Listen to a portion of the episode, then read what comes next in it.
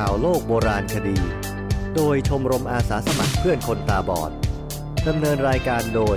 วิษณุเอื้อชูเกียรติ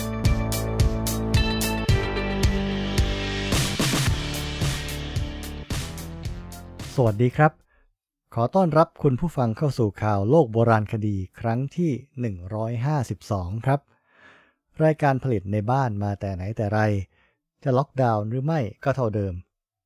คราวนี้มี 4 ข่าวเช่นเคย ตามนี้ครับ เผยผลศึกษาซากคนโบราณพบที่ญี่ปุ่น เป็นเหยื่อถูกฉลามทำร้ายจนตายราว 3,000 ปีก่อน กัญชาถูกนำมาเป็นไม้เลี้ยงเมื่อ 12,000 ปีมาแล้ว ดูผลทดลองรักษาผู้ป่วยวัณโรคในถ้ำแมมมอสยุคศตวรรษที่ 19 จากความเชื่อว่าอากาศในถ้ำบำบัดโรคได้ แมลงพันธุ์ใหม่ในก้อนอึญาติไดโนเสาร์อายุ 230 ล้านปี เชิญฟังครับ เผยผลศึกษาซากคนโบราณ พบที่ญี่ปุ่น เป็นเหยื่อถูกฉลามทำร้ายจนตายราว 3,000 ปีก่อน ศิลปวัฒนธรรม 30 มิถุนายน 2564 ทีมนักวิจัยเปิดเผยผลการศึกษาแหล่งขุดค้นทางโบราณคดีที่เรียกว่าซูโคโมไซต์ในแถบโอกายามะ ประเทศญี่ปุ่น ทีมนักวิจัยค้นพบโครงกระดูกของชายวัยหนุ่ม ที่เชื่อว่าเป็นเหยื่อของการโจมตีโดยฉลาม โครงกระดูกถูกประเมินว่ามีอายุราว 3,000 ปี รายงานผลการวิจัยเรื่องเหยื่อผู้ถูกฉลามจู่โจมที่มีอายุเก่าแก่ 3,000 ปี จากเนินเปลือกหอยที่โอกายามะประเทศญี่ปุ่น เผยแพร่ในวารสาร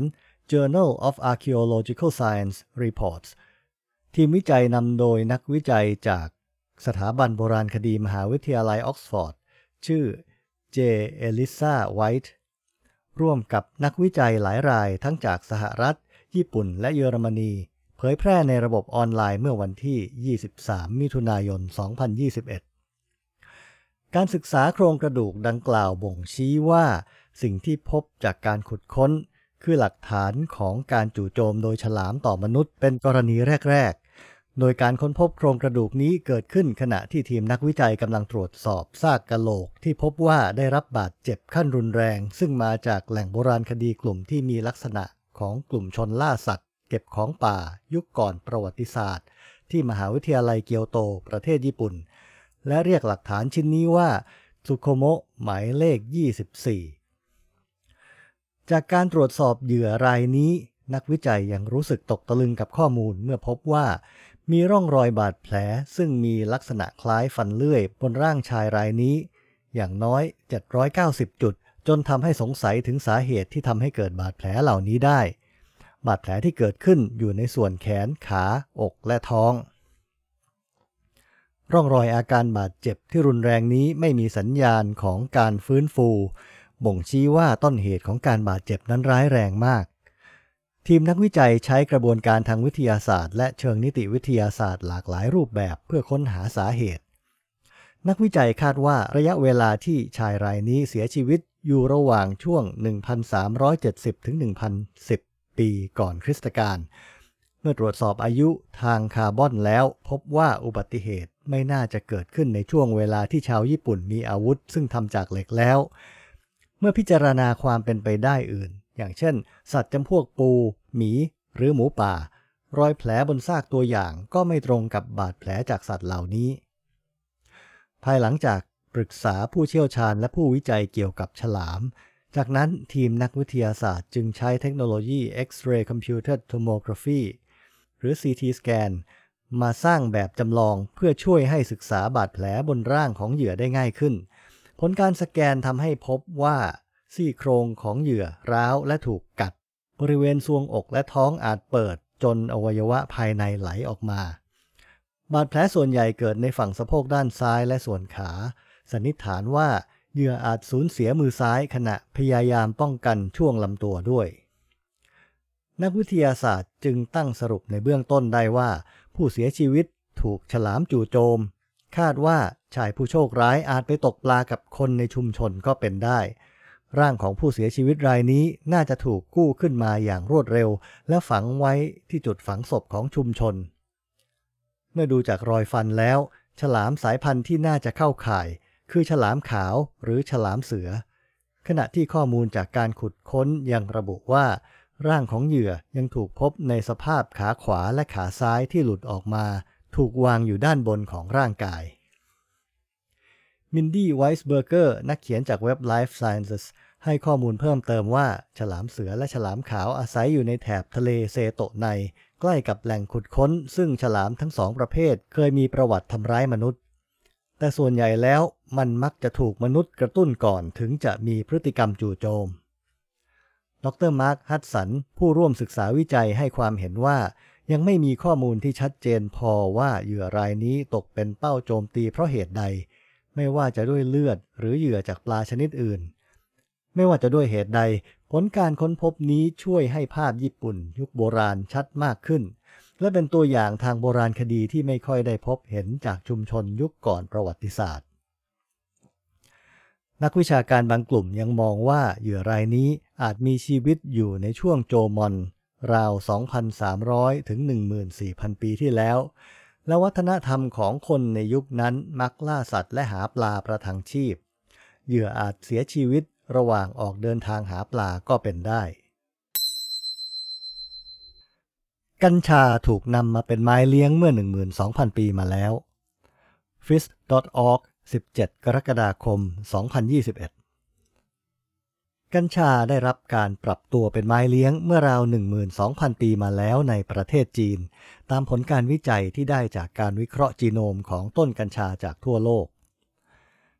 ความรู้เกี่ยวกับที่มาของกัญชาเป็นเรื่องที่มีการศึกษาน้อยเมื่อเทียบกับพืชชนิดอื่น เนื่องจากข้อจำกัดทางกฎหมาย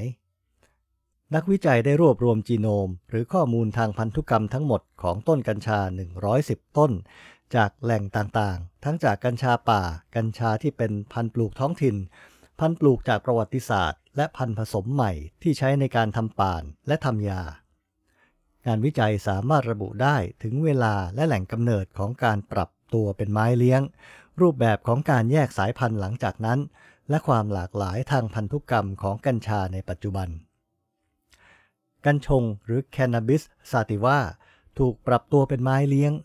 ครั้งแรกเมื่อต้นยุคหินใหม่ในเอเชียตะวันออก และพันธุ์ปลูกที่ให้ป่านและยาทั้งหมดแยกสายพันธุ์ไปจากกลุ่มยีนต้นตระกูล ซึ่งพบอยู่ในกัญชาป่าและกัญชาพันธุ์ปลูกโบราณในประเทศจีน หลายพันปีมาแล้วที่กัญชาถูกใช้สำหรับทำสิ่งทอทำยา และใช้เสพเพื่อความรื่นรม วิวัฒนาการของจีโนมกัญชาบ่งชี้ว่ามันถูกเพาะปลูกสำหรับใช้งานหลายอย่างมาหลายพันปีแล้วเช่นกัน กัญชาที่ปลูกกันในปัจจุบัน มีพันธุ์ที่ใช้ทำป่าน และพันธุ์ที่ใช้ทำยาแยกกันเป็นพันธุ์เฉพาะอย่างชัดเจน ซึ่งนักวิจัยเชื่อว่าเกิดจากการคัดเลือกและบำรุงพันธุ์ตั้งแต่เมื่อราว 4,000 ปีก่อน จนได้พันธุ์กัญชาที่ผลิตป่านได้ดี และอีกพันหนึ่ง ที่ให้สารแคนาบินอยด์ชนิดต่างๆ มากกว่า แคนาบินอยด์หรือ CBD คือสารออกฤทธิ์หนึ่งในสองกลุ่มของกัญชา ช่วยให้คลายความกังวล ลดความเศร้า อีกสารหนึ่งคือเตตราไฮโดรแคนาบินอลหรือ THC ซึ่งทำให้ความจำเสื่อม ทั้งระยะสั้นและระยะยาว ตื่นเต้นเร้าใจง่าย และเกิดโรคจิตประสาทมีความหวาดระแวง การคัดเลือกทำให้เกิดต้นกัญชงสูงไร้กิ่งก้าน มีเยื่อในลำต้นมากกว่า และเกิดต้นกัญชาต้นเตี้ย ที่มีกิ่งก้านและดอกมากกว่า ให้ยางสำหรับการสกัดไปใช้มากกว่า งานวิจัยซึ่งนำโดยลูก้าฟูมาการลีแห่งมหาวิทยาลัยโลซาน และนักวิจัยจากสหราชอาณาจักร จีน อินเดีย ปากีสถาน กาตาร์และสวิตเซอร์แลนด์ กล่าวว่า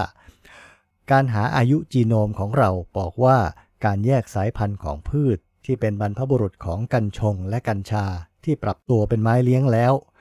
เริ่มขึ้นจากต้นสายเมื่อราว 12,000 ปีมาแล้ว ซึ่งบ่งว่ากัญชาถูกปรับตัวเป็นไม้เลี้ยงตั้งแต่ช่วงเริ่มต้นยุคหินใหม่ โดยทั่วไปมีความเชื่อว่า กัญชามีถิ่นกำเนิดมาจากศูนย์การปรับพืชเป็นไม้เลี้ยงในแถบเอเชียกลาง แต่ผลการวิจัยครั้งนี้บอกว่าถิ่นกำเนิดของกัญชงมาจากเอเชียตะวันออก ซึ่งสอดคล้องกับหลักฐานทางโบราณคดีที่มีมาก่อนหน้านี้ กัญชาป่าที่พบในประเทศจีน เรียกได้ว่าเป็นลูกหลานที่ใกล้ชิดที่สุดของพืชต้นตระกูล อันเป็นที่มาของพันธุ์กัญชงและกัญชาในปัจจุบัน ผลการวิจัยได้สร้างฐานทรัพยากรจีโนมให้แก่งานผสมพันธุ์ระดับโมเลกุล และงานวิจัยหน้าที่ทั้งในด้านยาและการเกษตร ทั้งยังให้ความเข้าใจในเชิงลึกเกี่ยวกับการปรับตัวเป็นไม้เลี้ยง และการกระจายไปทั่วโลกของพืชที่มีผลผลิตออกมาในรูปที่ต่างกันมาก ในระยะนี้ที่มีการรื้อฟื้นความสนใจในการนำมาใช้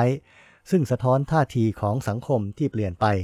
และการท้าทายสถานะทางกฎหมายในปัจจุบันของกัญชาในหลายประเทศ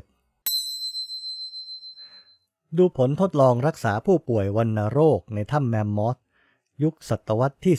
19 จากความเชื่อว่าอากาศในถ้ำบำบัดโรคได้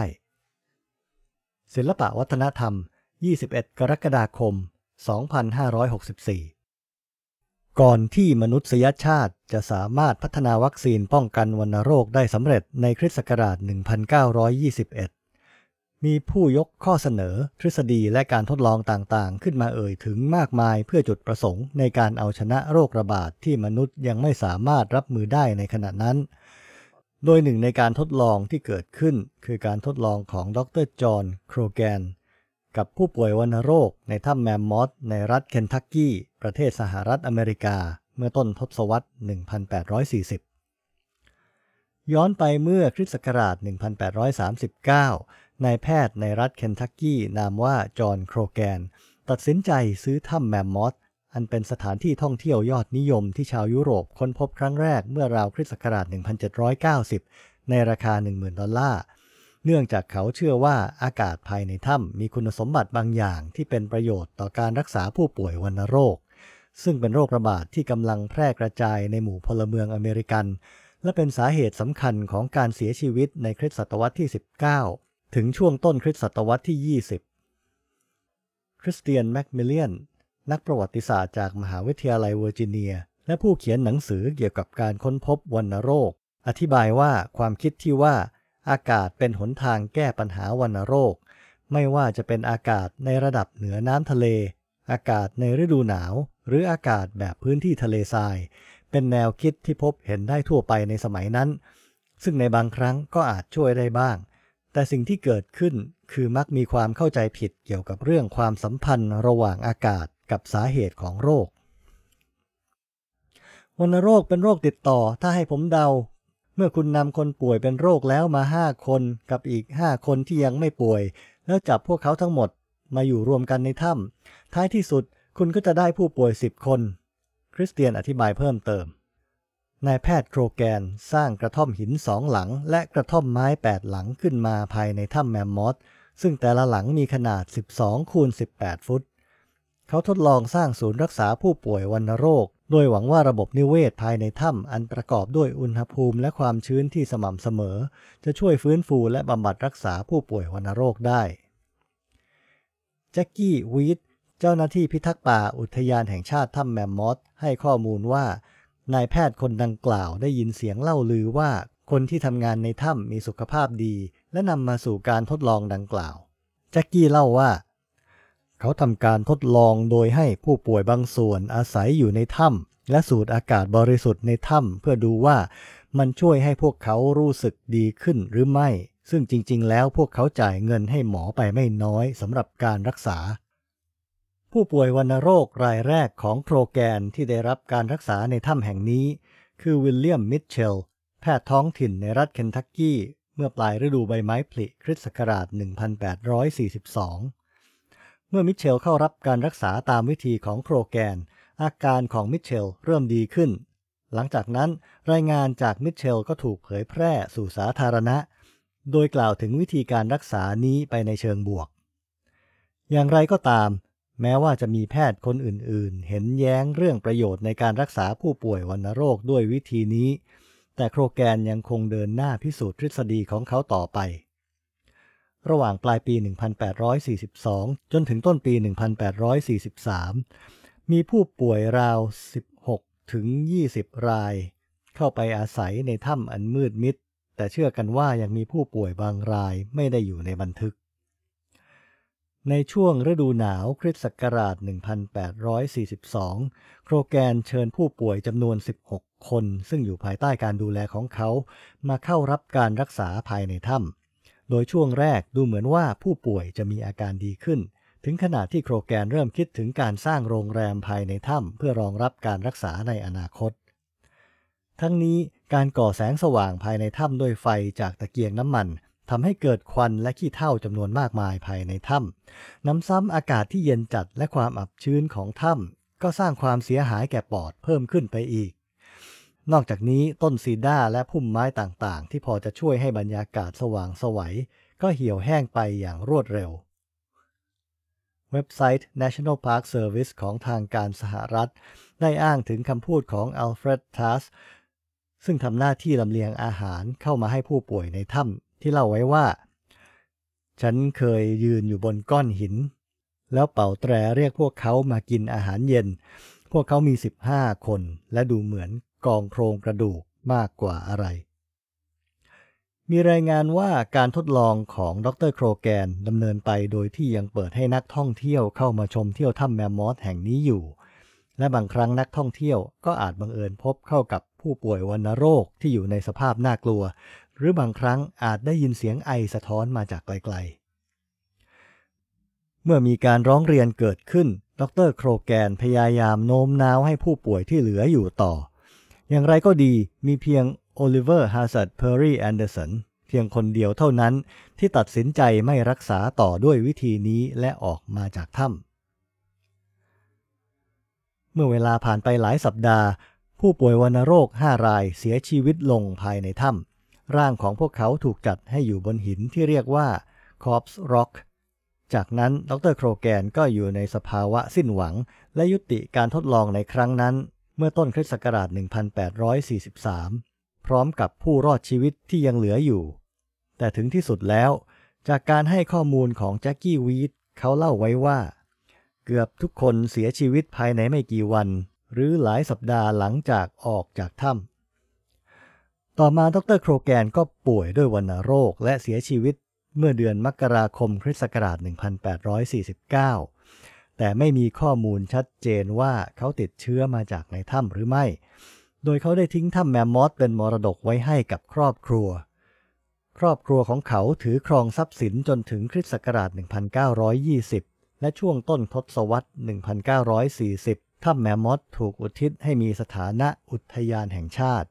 เรียกว่า Mammoth Cave National Park จากนั้นถ้ำแมมมอสจึงถูกยูเนสโกบรรจุเป็นมรดกโลกเมื่อปี 1981มแมลงพันธุ์ใหม่ในก้อนอึญาติไดโนเสาร์อายุ 230 ล้านปี ไทยรัฐ 21 กรกฎาคม 2564 เมื่อหลายปีก่อนมีกลุ่มนักวิจัยพบซากดึกดำบรรพ์ หรือฟอสซิลอุจจาระ ที่เรียกว่า coprolite ในหมู่บ้านกราเชียลทางตะวันออกเฉียงใต้ของโปแลนด์ นักวิจัยจึงตัดสินใจสแกนด้วยรังสี X ย่านพลังงานสูง จากแหล่งกำเนิดแสงซินโครตรอน ที่ศูนย์เครื่องมือฉายรังสีซินโครตรอนยุโรปในฝรั่งเศส เพื่อตรวจดูภายในอึดึกดำบรรพ์นั้น ก็พบว่าสิ่งที่อยู่ภายในคือแมลงปีกแข็งที่ยังไม่บุบสลายหลายตัว ก่อนหน้านี้ซากฟอสซิลแมลง มักจะพบในก้อนอัมพันธ์ซึ่งเป็นฟอสซิลของยางไม้ เพราะว่าการค้นพบฟอสซิลแมลงใน coprolite ทำให้นักวิจัยสามารถมองย้อนกลับไปในอดีตได้มากขึ้น โดยเฉพาะได้เรียนรู้เพิ่มเติมเกี่ยวกับวิวัฒนาการของแมลงและใยอาหารในช่วงเวลาที่ยังไม่เคยได้สำรวจ นักบรรพชีวินวิทยาจากมหาวิทยาลัยอุปโซลาในสวีเดน และนักกีตวิทยาจากมหาวิทยาลัยซุนยัตเซนในไต้หวัน ที่ร่วมกันศึกษาวิจัยฟอสซิลอึดังกล่าว เผยว่าแมลงปีกแข็งตัวเล็กจิ๋วเหล่านี้ยาวประมาณครึ่งนิ้ว รูปร่างลักษณะเปราะบาง หนวดและขาถูกเก็บรักษาไว้อย่างสมบูรณ์ พร้อมระบุว่า coprolite ก้อนนี้มีอายุย้อนไปถึงไทรแอสซิกเมื่อประมาณ 230 ล้านปีก่อน และแมลงปีกแข็งที่ฝังอยู่ในภายในก้อนอึ ก็เป็นสายพันธุ์ใหม่ มีชื่อว่า Triamyxa coprolithica นอกจากนี้ขนาดความกว้างและรูปร่างของคอ p r o l i t e ทำให้นักวิจัยสามารถชี้ชัดถึงแหล่งที่มา หรือเรียกง่ายๆว่าเจ้าของอึก้อนนี้ก็คือ Silesaurus opolensis เป็นสัตว์เลื้อยคลานโบราณ มีจงอยปากยื่นยาว 2 เมตร น้ำหนัก 15 กิโลกรัม ซึ่งเป็นบรรพบุรุษของไดโนเสาร์และพวกมันอาศัยอยู่ในพื้นที่แถบนี้ในยุคไทรอาสสิกนั่นเอง ในข่าวสั้นเรื่องพบแมลงพันธุ์ใหม่ในอึไดโนเสาร์มีเกร็ดต่อเนื่องได้อีก อันหนึ่งคือชื่อละตินของแมลงตัวนี้ครับ ชื่อทวินาม หมายถึงชื่อวิทยาศาสตร์ที่มีสองส่วน คือสกุลหรือจีนัสกับสปีชีส์ แมลงตัวนี้สกุลคือ Triamysa หมายถึงพวกแมลงปีกแข็งหรือด้วงจากยุคไทรอาสิก ชื่อสปีชีส์คือ Coprolitica คือบอกว่าเป็นอึดึกดำบรรนะครับ แปลรวมได้ว่า ด้วงในอึดึกดำบรรไงครับ อีกเรื่องคือเทคโนโลยีแสงซินโครตรอน ที่นักวิจัยใช้มองเข้าไปในก้อนอึโดยไม่ต้องทุบมัน แสงซินโครตรอนคือแสงความถี่สูง ขนาดรังสี X